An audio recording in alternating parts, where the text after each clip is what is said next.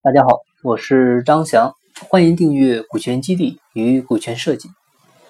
今天呢，还是跟大家聊一下干股。我们还是先来看看干股的基本概念。在法律上呢，对于干股其实并没有实际的定义。干股呢，它是指没有出资，但是呢可以获得股份的分红权，并不是指真正意义上的股份。只是假设你拥有这么多的股份，并且呢按照相应的比例获取分红，其实呢可以简单的理解为干股就是个分红凭证啊，就是老板和员工签署了一个干股协议，协议约定呢可以和股东一样享有分红啊，就是这么个概念。通常干股面向的授予对象呢是呃你像业务人员、呃技术人员，还有那些有资源的人。啊，等等吧，这些他们不出资啊，但是呢又对企业有一定贡献的人，所以呢我们可以看可以看到啊，就是不出资就能享受分红，干股它的激励性呢就会很强。但是呢，万一企业亏损了，干股股东呢他又不用像实股股东一样去承担亏损的风险，所以它的约束性又很差。因此呢，给员工带来的心理状态就是可以同富贵。不能共患难，但是呢，可以通过特别的约定啊去进行设计。因为干股它没有法律概念，所以呢就会很灵活，操作简单，而且呢可控性很强。呃，八月十八号这一周四晚啊，我们学院的第二十一期泰山股权系列微课，股权战略专家马方院长呢会亲自讲授干股激励的实操细则，还有注意事项。到时候呢也会。详细讲解干股激励操作过程中的注意事项，很多企业家朋友呢也已经加我微信报名了。今天呢，我们就不重点讲规避风险的这部分内容了，还是倾向于基础知识的一个讲解。嗯，干股做的最好的呢，其实当属是清朝时候的晋商啊。我前几天发的两条音频，一个是。呃，什么是晋商的深股制？还有是一个是从乔治庸看干股激励，这两条音频呢已经解释的很详细了，大家也可以再回听复习一下。今天呢也就不再赘述。再一个就是现在企业中啊，干股激励做的好好的企业呢也有，是谁呢？啊，就是华为。不过华为的干股激励呢不是那么的纯干股，华为的股份呢它被称为是虚拟受限股。它除了股份的分红权外啊，还给激励对象给了一个增值权。所以呢，财经界就有一部分经济学家呢，形容华为就是国内的一个第三大证券交易所啊。其实我个人是不认同这种观点的。包括华为现在的模式和证券交易所差别还是很大的。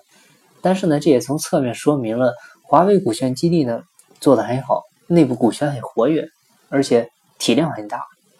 但是如果现在的中小企业要照抄华为的这套模式的话，是抄不来的，因为它现在的股权模式呢是当时国家特批的，你现在要也按这个套路啊照搬来做，那是和我们国家现行的法律制度相违背。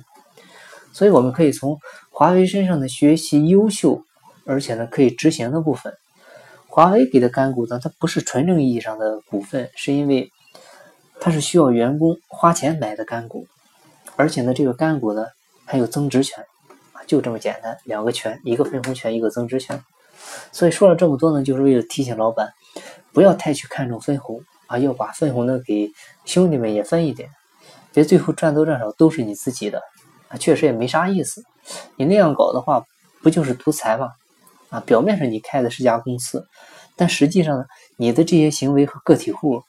没啥区别嘛，但是如果你释放一些分红权给到下面，啊，弟兄们呢都有的分，那积极性是不是就上来了？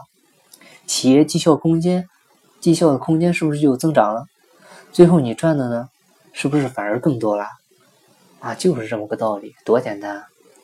还有一个需要注意的就是，股权激励啊，它分的一定是增量，不是存量，不是今年分去年挣的。啊，你要这样搞的话，估计是一年不如一年，弟兄们都跑了，最后都不跟你干了。那要怎么做呢？要明年年底分明年挣的部分，甚至呢，有时候是只分明年比今年增长的部分。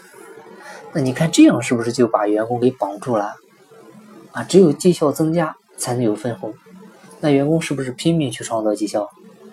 而且分的时候呢也有技巧，简单的你像签个对赌协议啊，比如业绩完成多少，那老板员工七三分，啊完成多少老板员工五五分，甚至三七分。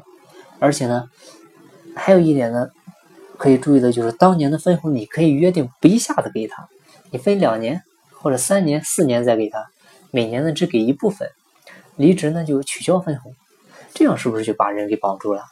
他对企业是不是就？更忠心耿耿了，所以呢，方法有很多，就看你想不想做。很多时候呢，我们只是停留在思想层面啊，真正实操起来呢，你看到自己的股份啊被越分越少，可能到时候就会有点舍不得了。